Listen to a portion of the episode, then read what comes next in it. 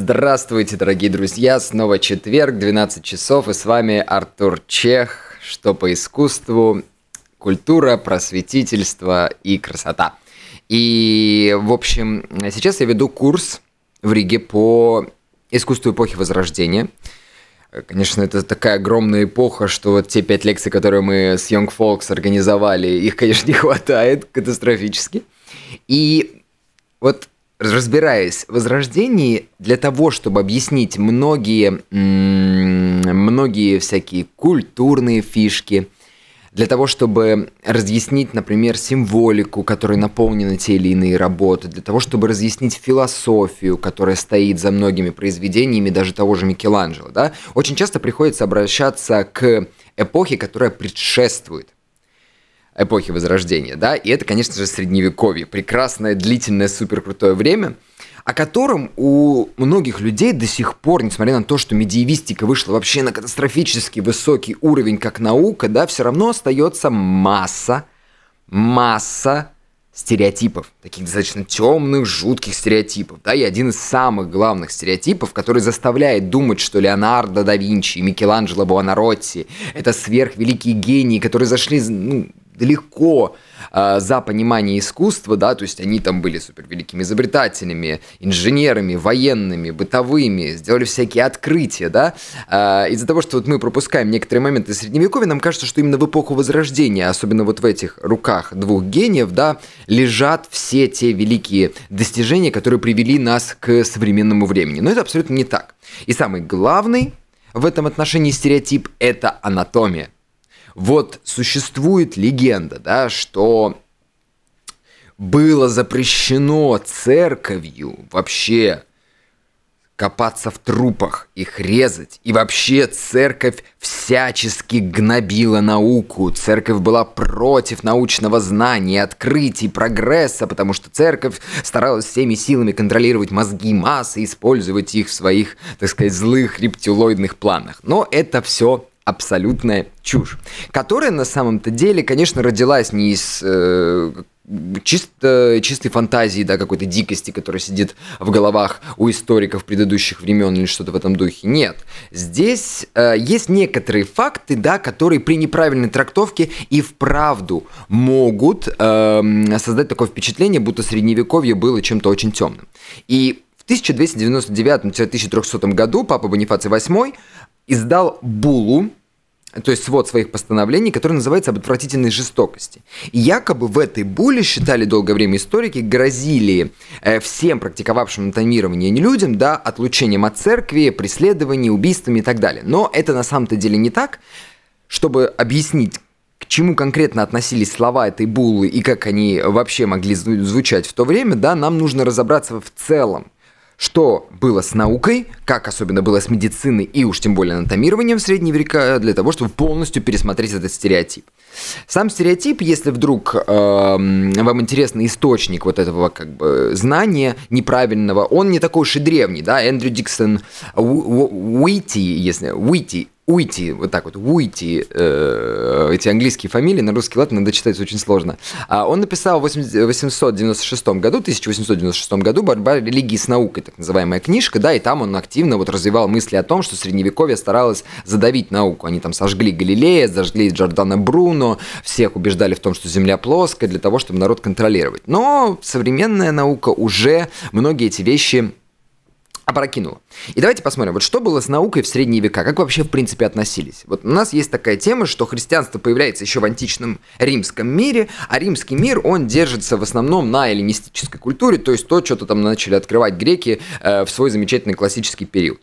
И то есть христианство зарождается в античном мире, и христианство не могло идти мимо науки. Оно не могло ее игнорировать. Оно вообще никак не могло игнорировать те знания, на котором был построен мир – и как мыслили вообще все люди этой земли.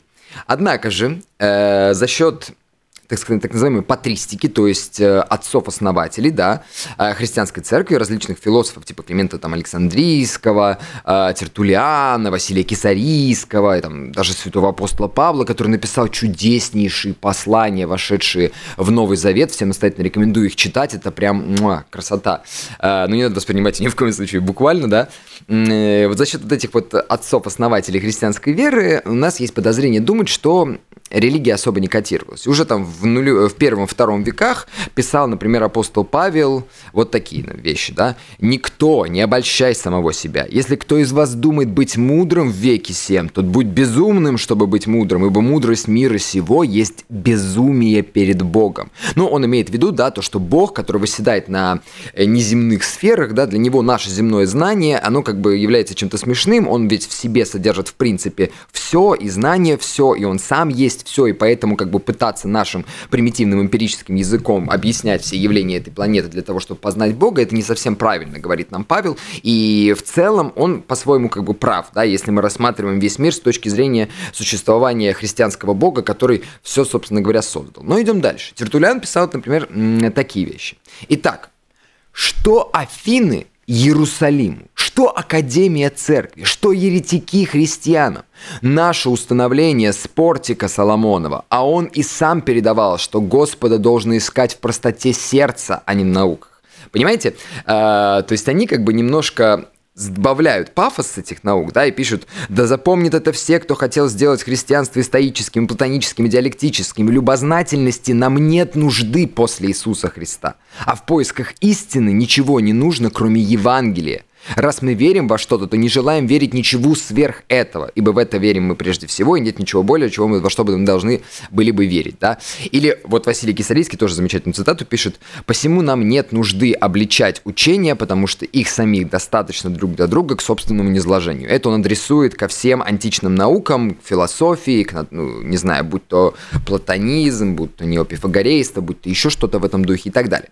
И вот читая такие слова, да, нам может уже показаться, что с самого начала христианства происходило массовое отрицание, в том числе науки, которая составляла ядро э, древнегреческой философии, древнегреческого античного знания. Да? Но это не совсем правда. Потому что древнегреческая наука вообще в целом, она не должна восприниматься как наука сегодняшняя. Вот сегодня для нас наука это когда какой-то дядя, да, он выводит гипотезу, предлагает ее, начинает ее тщательно исследовать, проверять, тестировать, то есть отбрасывает а, различные дополнения, все это очень сильно урезает, и в конце концов, после э, долгого опытного пути, после написания очень серьезной научной работы, после проверки, как эта наука, э, как эта технология действует уже непосредственно на практике с реальными людьми, да, мы получаем какой-то конечный результат, какое-то там нововведение и так далее.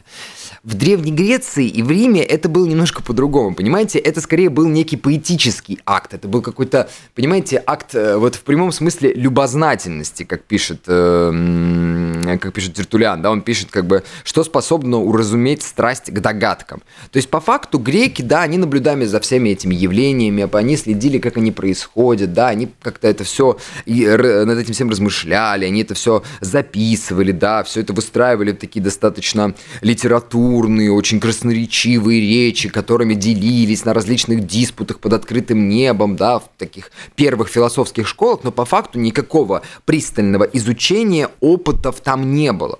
Это была некоторая такая поэтическая э, поэтическая структура восприятия мира, да, разбор аллегорий, заложенных в, мифологи- мифологическом мышлении, попытка как-то все это просто тупо упорядочить и немножко успокоиться в восприятии того, что с нами происходит.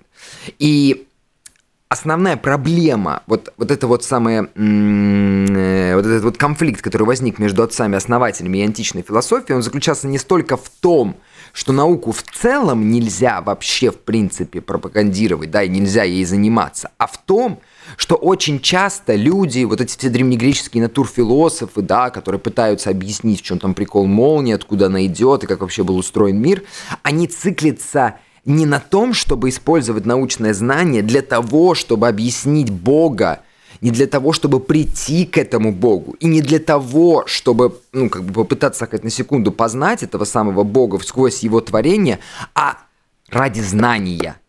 Эти люди, вот эти вот отцы-основатели, они говорят о том, что наука сама по себе, она окей, с ней нет никаких проблем, пускай будет, это очень правильно. И вот блаженный Августин, который вообще берет, э, это один из самых знаменитых, да, мыслителей конца 4 начала 5 века, который, на котором держится почти вся э, средневековая как бы христианская доктрина, он даже как типично античный человек, получивший типично античное образование, даже он, когда объясняет книгу «Бытия», он это делает по тем же самым законам как это делали все древнегреческие нау... э, научные философы, да, как это, в принципе, за ним разбирала э, древнегреческая античная в целом наука. Он объясняет точно так же, как Бог создал, там, не знаю, Землю, как происходил э, процесс там, отделения света от тьмы, как происходил процесс создания животных, почему именно такие там им даны свойства, такие имена, такой внешний облик, как они существуют и так далее. Это в каком-то смысле вот такая же поэтическая э, попытка мир объяснить достаточно эмпирически, логически, да, достаточно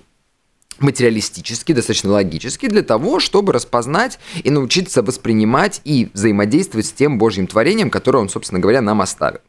Но Давайте поговорим не столько вообще про науку, да, мы немножко сейчас отвлеклись для того, чтобы дать общую картинку, как это все происходило, и мы поняли, что греки, они не отказываются от науки, они стараются эту науку поставить на служение Богу, а не на служение самому себе, потому что знание ради знания – это чепуха, знание – это всегда есть что-то лишнее, потому что христианам как бы думать о том, почему бьет молния, и не видеть в этом божественное явление, ну, не гоже, некрасиво. Мы все должны быть устремлены к Богу и забыть о всем остальном помимо как бы вообще в целом науки, да, у нас есть наука медицинская, которая появляется в целом в пятом веке до нашей эры с именем Гиппократа, да, того самого первого врача, чью клятву до сих пор врачи э, торжественно как бы э, приносят и стараются ее держаться на протяжении всей своей длительной деятельности.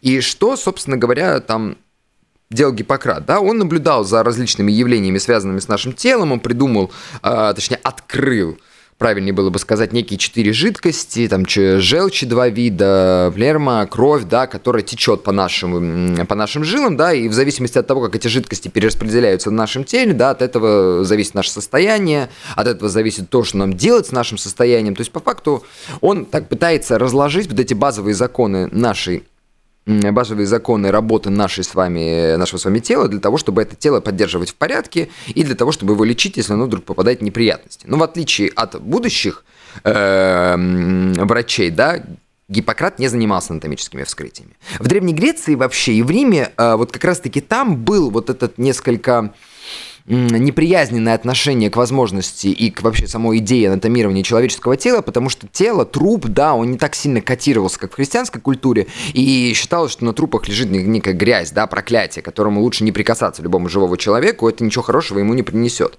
Однако были, были некоторые персонажи впоследствии после Гиппократа, да, даже Аристотеля мы сюда не возьмем, потому что Аристотель тоже занимался чисто умозрительным анализом э, человеческого тела и продолжал э, открытый умозрительный Гиппократ Сократом явления. А вот, например, такие Герофил и Ресистрат, э, Ресистрат, извините, которые в Александрии в районе там конца 4 начала 3 века до нашей эры делали в прямом смысле вскрытия, подчас делали их нелегально и э, довели, так сказать, до ума гиппократовские теории, да, а они уже вот, кстати, занимались скрытиями, и за, и, за это их не особенно сильно так любили, да, потому что, я напоминаю, труп, он в Древней Греции не котируется, он не такой интересный. И в конце концов, вот это э, античное накопление медицинских знаний, которое в том числе пользовалось анатомированием, вот превращает в абсолютно какую-то э, такую как бы незыблемую истину, которая будет держаться долгое-долгое время, в том числе в христианской культуре, это Гален, да, он э, в уже нашей эре э, прошел очень длительное обучение, путешествовал по всяким умным культурным центрам, учился у всяких разных знаменитых медиков, в конце концов, для того, чтобы вести медицинскую деятельность, для того, чтобы иметь непосредственную практику и соприкосновение с человеческим телом, потому что он наконец осознал, что если мы не будем изучать, как человеческое тело досконально работает, в том числе изнутри, за счет вскрытий, да, то мы никогда не осознаем, как вообще нам нужно держаться э, в этом мире, как нам лечить различные болезни, по каким законам эти болезни в принципе происходят. И поэтому он устраивается в школу гладиаторов. А гладиаторы нам, как известно, постоянно дерутся, да, и, э, у меня в ТикТоке можно посмотреть разменчивание мифов, кстати, об этой истории тоже, да, гладиаторов не всегда убивали, но если вдруг такое случалось, то у тебя вот, пожалуйста, готовенький труп, Ты его врач, ты должен засвидетельствовать его смерть, ты должен объяснить, от чего конкретно он умер, ты должен посмотреть, насколько глубоки были его раны, для того, чтобы впоследствии это знание передать новым гладиаторам. К тому же, гладиаторы, которых не убивают, они постоянно выходят с поля боя ранеными. И это рваные раны, в том числе ты можешь видеть в прямом смысле, как выглядят мышцы на живом человеческом теле и подробнейшим образом их изучать. То есть вот Гален, он уже занимался открыто препарированием трупов абсолютно легально, потому что это была его основная профессия, это был основной его род деятельности, и он подарил нам очень многие знания, которые впоследствии переходят в Средневековье.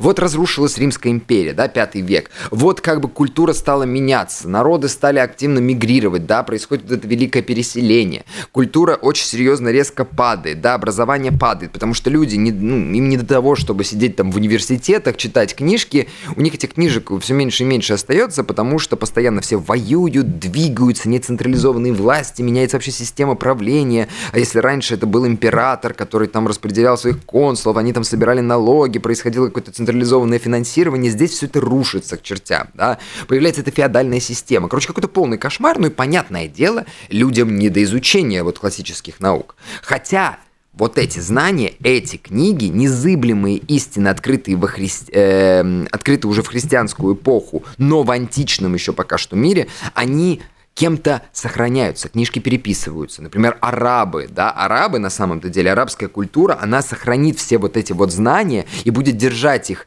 э, сначала в консервации, а потом будет активно разрабатывать и передаст обратно христианской западной культуре, вот э, средневековой Европе, да, зрелого средневековья после XI века, когда христианская культура наконец-то придет к какой-то централизации, нормализации э, территориальности, осознания того, где какая культура живет, да, где на каком языке говорят и так далее. И вот это вот знание, галеновское в частности, да, оно считалось вот такой вот базой, да, с доработками Авиценна, и именно по этим книгам учились медики. Потому что медики в средние века были – Люди болели, люди ходили на войну, они там получали раны, э, людям нужно было вырывать зубы, вскрывать нарывы и так далее. Мы об этом еще поговорим. То есть по факту средневековье, оно холило и лелеяло вот то самое античное знание, ту самую науку, и именно на нем основывало, э, так сказать, свое современное медицинское знание. И когда появляются университеты именно на Галена и на комментарии, э, написанные и, на, так сказать, на, на комментариях, написанных на его произведение и будет зыждиться медицинская наука, которая всячески будет поддерживаться церковью, потому что Папа Римский тоже может заболеть, ребята. Любой э, архиепископ может заболеть, любое церковное лицо может заболеть, и поэтому медицинская наука была нужна. Теперь давайте разбираться, что вообще было с анатомией в средних веках. Вот в отличие от греков, у средневекового человека христианского дикий культ тела, телесности. Э, вы наверняка слышали про так называемые мощи святых, да, ни один храм не мог быть построен без куска трупа или желательно целого трупа того или иного святого, да, и потом эти святые начинают активно делиться, потому что церквей все больше, а святых как бы не хватает на всех, да, и не каждого второго можно канонизировать, а, и поэтому труп, э, трупный культ, он в средневековье был на очень высоком уровне нужно было бальзамировать трупы тех святых, которые впоследствии станут основой строительства той или иной церкви. Нужно было этих святых очень грамотно, аккуратно делить, да, не разрывая целостности его плоти максимально, насколько это возможно, и аккуратно передавать различные кусочки в новые города, в новые церкви новым светским правителям нужно было захоронять этих, хранить этих самых светских правителей. Вспомните так называемую э, базилику Сен-Дени, где находился долгое время, более тысячелетнего периода, такой мавзолей, посвященный французским правителям. И этих правителей нужно было, извините, как и в Древнем Египте, нужно было вытащить органы, их нужно было аккуратно забальзамировать. То есть, по факту, надрезание тел, то есть и прямое взаимодействие анатомическое с трупами, оно было. Оно существовало и было очень распространено, потому что оно было актуально в средние века с бесконечным этим культом тела. Если уж вдруг, да, если уж вдруг реально папа римский, который якобы всех контролировали, это тоже нужно поставить под серьезное сомнение. Церковь, да, она постоянно пыталась э, кон- конкурировать со светскими властями за, так сказать, приоритет в правлении, да, но пыталась сделать свое собственное государство. Существовало так называемое папское государство. Но папа не был правителем мира. И не до всех долетали папские указания. И не каждому папа римский, да, который в том числе был частью феодальной системы, мог приказывать, что им делать. Поэтому ни в коем случае нельзя думать, что даже если вдруг какой-то там отдельный персонаж или отдельный папа римский, которому не нравилась идея там э, слишком тесного взаимодействия с трупами, э, вдруг что-то запрещал, что это сразу, извините меня, всеми исполнялось. Нет, друзья, все не так как бы сложно. Понимаете, даже сегодня, э, там, допустим, где-то существует какой-то закон, я не знаю, но самый простой пример. Вот в Казахстане можно пить с 21 года. И в Америке, да? А у нас в Латвии с, э, с 18. То есть я же не выполняю законы американского и казахского правительства, потому что я являюсь гражданином совершенно другой страны, живу в совершенно другой как бы, культуры, и по факту то же самое часто происходило и в Средневековье. Же там тоже были различные королевства, различные государства, различные вассальные территории и так далее. Поэтому говорить сразу, что церковь, типа, она все пыталась контролировать и указывала всем, что нужно делать, это тоже уже в корне не совсем правильное заявление. А теперь возвращаемся к анатомированию. Да? Вообще, в целом, э, хотя эти практики, они проводились постоянно, и мы точно знаем, что там новые, доставленные в Европу мощи того или иного святого, а с ними производились какие-то манипуляции, они резались, отсылались дальше и так далее, свидетельств письменных, которые подробно записывают и алгоритмы действий, да, как бы где это, когда, долгое время не появлялось, потому что исторической науки долгое время не было. Она появится ближе уже к зрелому средневековью, то есть к XI веку. А вот уже в конце 13 в начале 14 века мы находим официальные свидетельства, документы, где некоторые медики с разрешения городских властей обращаются к вскрытию трупов для того, чтобы установить причину их смерти в интересах правосудия или общественного здравоохранения. Там-там-там. И тут у нас уже, пожалуйста, чистейшие факты, друзья.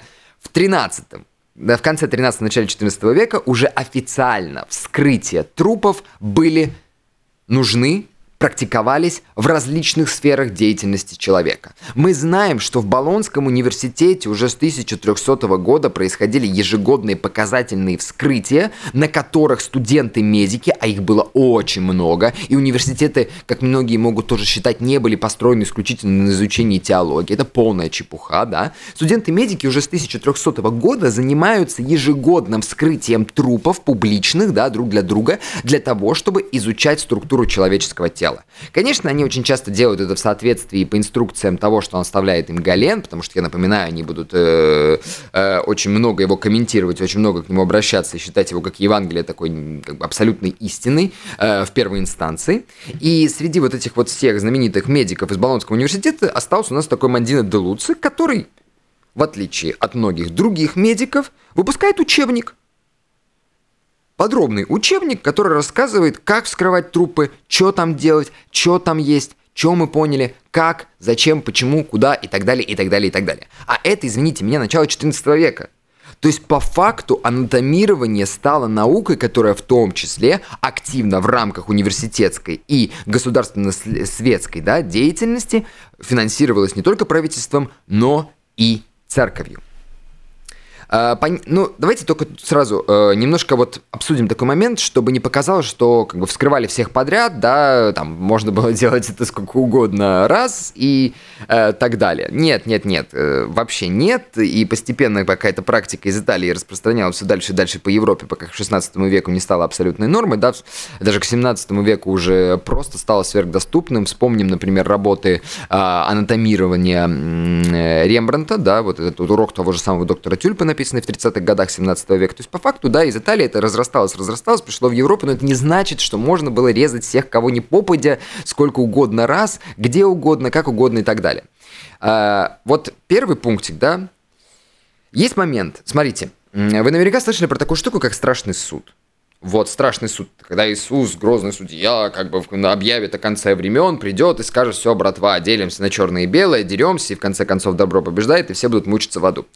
Э, мыслители, они долго, э, уже там, например, в 12-13 веке, когда знание переориентировалось на пристальное внимание и изучение каждой отдельной вещи в ее физических проявлениях для того, чтобы собрать такой пазл творения Господа, да, и наука, в том числе математика, это является языком вот тем самым абстрактным, которое долгое время искали, на котором говорит Господь Бог, да, не говорящий нашим эмпирическим приниженным языком. Э, вот уже тогда они думали, вот хорошо, но случится страшный суд, давайте подумаем. Вот Фома Аквинский, допустим, пишет э, что-то в, в таком духе, я не прямую его сейчас цитату привожу, но он пишет что-то такое. Вот, допустим, начинается страшный суд. Ну, так случилось, что я умер от того, что меня переехала карета, и мое тело разрубило на две части.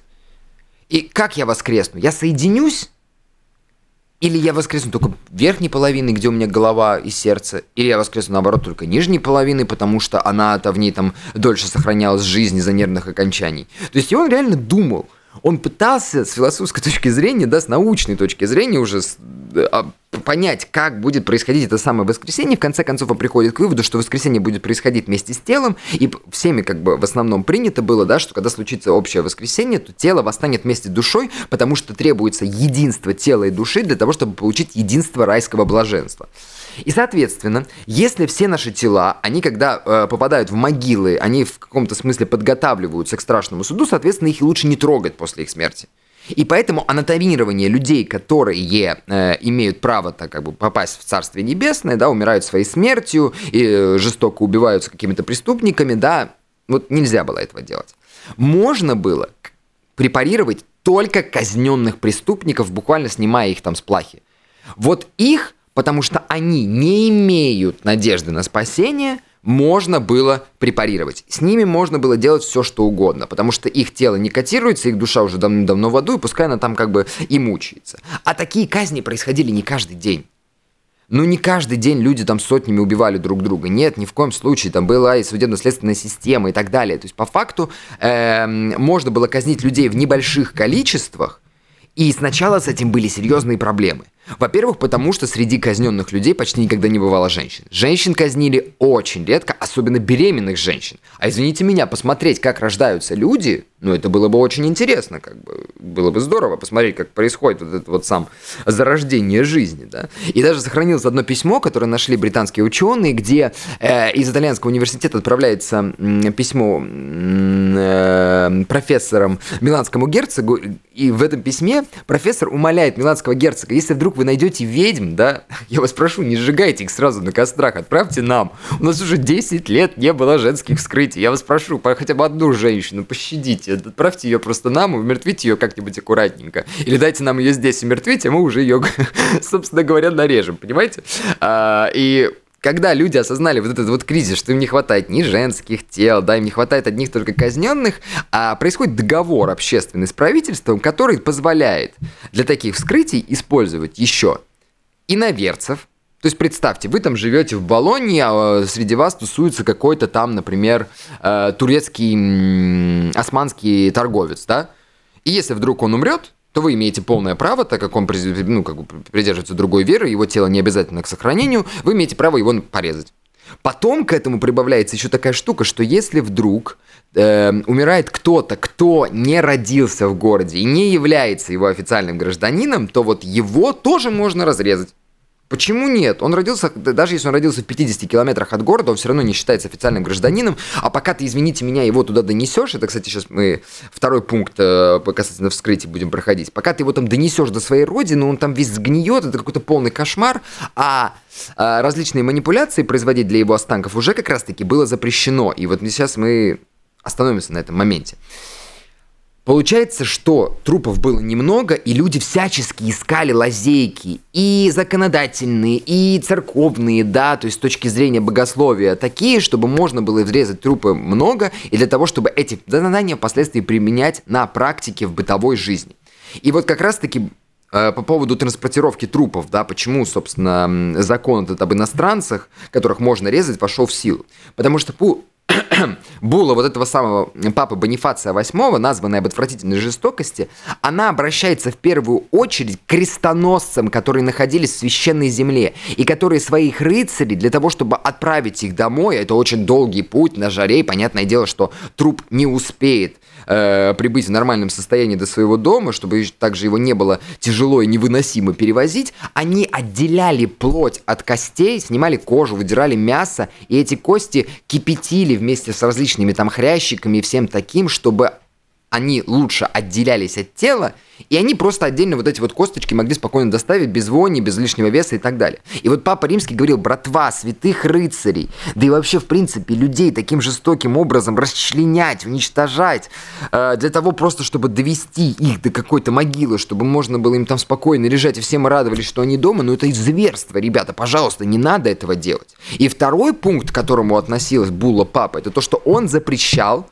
церковникам проводить анатомические манипуляции с телами, особенно с живыми. То есть он запрещал пускать кровь, вырывать зубы, лечить там людей, вправлять им кости, потому что, во-первых, священник не э, за счет своей деятельности не может уделять достаточно времени своему образованию, во-вторых, потому что священники очень часто да, могут зазнаться и нарушить свои полномочия, при, при, ну, как бы, э, не знаю, там, э, какого-то человека для себя невыгодного неправильно специально лечить, да, якобы в нем какие-то бесы сидят, и это все будет приводить к смерти паствы, что ни в коем случае не позволялось, да, любое нарушение полномочий, то есть как коррупция в этом самом священной иерархии э, папского престола, она, конечно же, очень жестоко каралась. То есть по факту вот тот вот, та була, на котором держится в основном этот стереотип касательно анатомирования тела в средневековье, она вообще не имеет никакого отношения к тому, о чем мы говорим.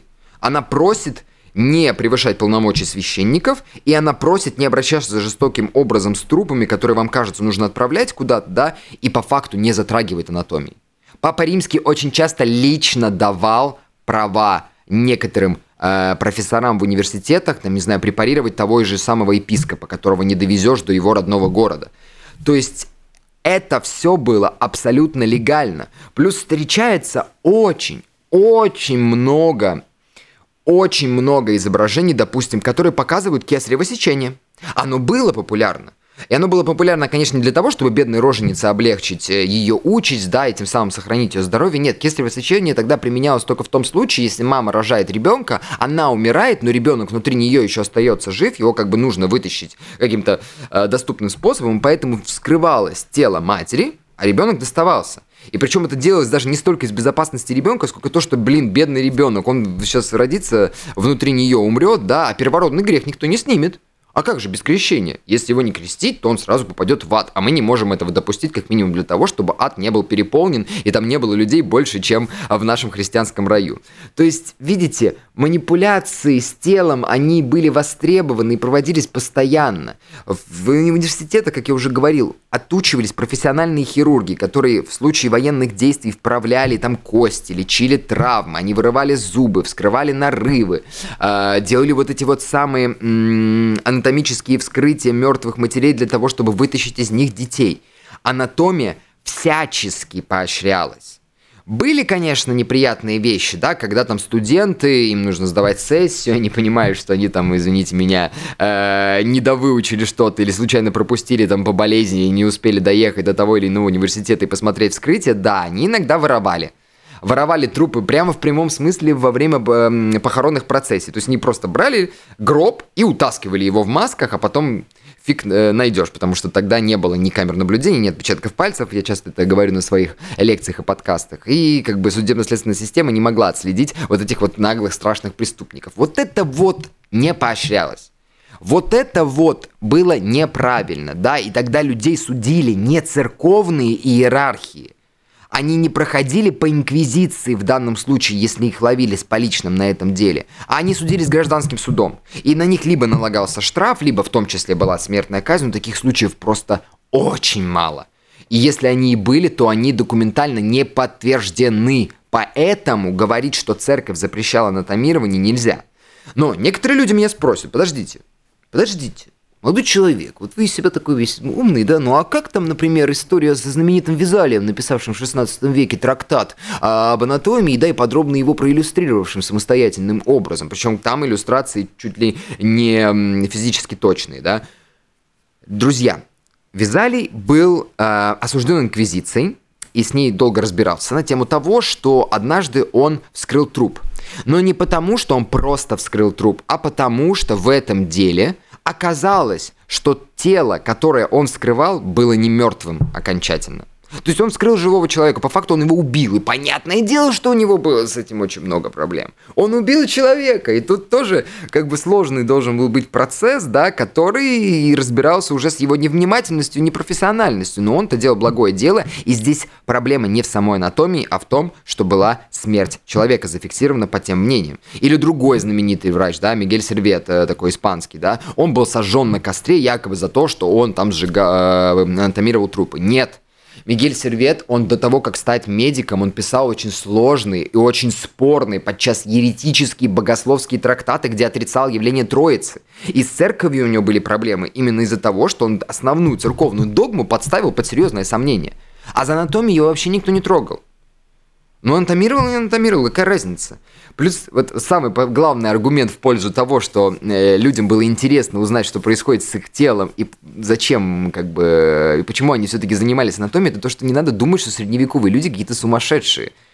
Давайте немножко эмпатии к этому делу проявим. Им тоже хотелось быть здоровыми, им тоже хотелось жить, им тоже хотелось чувствовать себя хорошо. И поэтому говорить, что у них не было медицины, что там была страшная антисанитария, да, что люди выливали помои из собственных окон на собственные улицы. Но не, ну, ну, не хотелось, ребята, постоянно средневековым людям нюхать собственные помои. Они мылись, они следили за своим здоровьем, и они ходили к врачам, верили этим врачам и делали все для того, чтобы эти врачи могли увеличивать свои знания, которые они впоследствии применят на практике.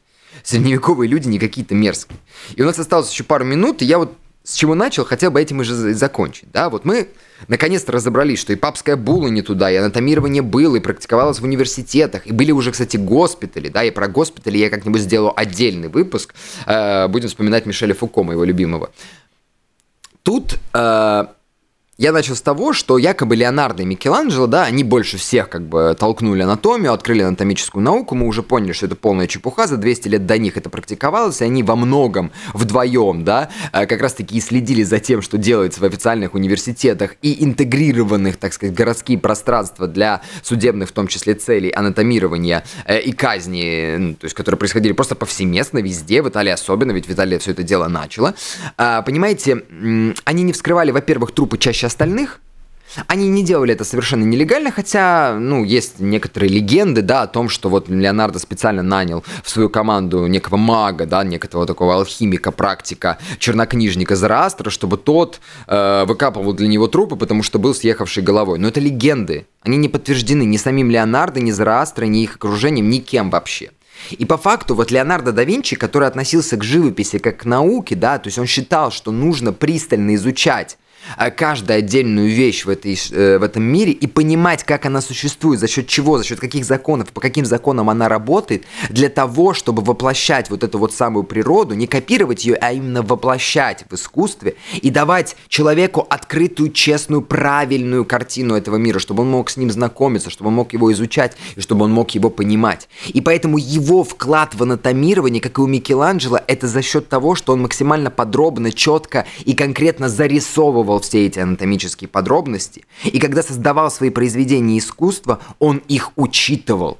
Он учитывал, как растягиваются наши сухожилия, как двигаются наши суставы. Он учитывал, как, эм, как напрягаются наши мышцы для того, чтобы показать, как правильно человек сидит, как на нем ложится складка одежды, да, чтобы этот гармоничный, заключенный в себе прекрасный мир транслировался э, именно таким, какой он есть, во всем своем богатстве с его работ. И чтобы они поражали воображение вот этим вот иллюзионизмом. Или микеланджеловские статуи, да, с этими накачанными, искривленными мужиками, потому что это было необходимо для его неоплатонической философии, об этом, кстати, уже есть подкаст, да, почему Микеланджело все вечно в каких-то э, скрюченных позах, в муках пытаются вырваться из камня, где они находятся, да, и вот в этом их главный вклад, что они показали, как это делать реалистично, красиво, доступно и как это использовать в дальнейшем в произведениях своего искусства. Ну, слушайте, за 40 минут мы прям успели сегодня справиться со всеми этими дурацкими мифами. Мы дальше будем э, говорить о средневековье, отбрасывать все стереотипы, будем раскрывать эту прекраснейшую эпоху, которая на самом-то деле подарила нам современное общество, да, дальше и дальше. Но на сегодня мы с вами, друзья, должны завершиться наш разговор завершится. Мы услышимся с вами в следующий четверг в 12 часов. Это Артур Чех, блогер-просветитель, любитель искусства и просто классный парень. Что по искусству. Доброго вам всем дня. До свидания.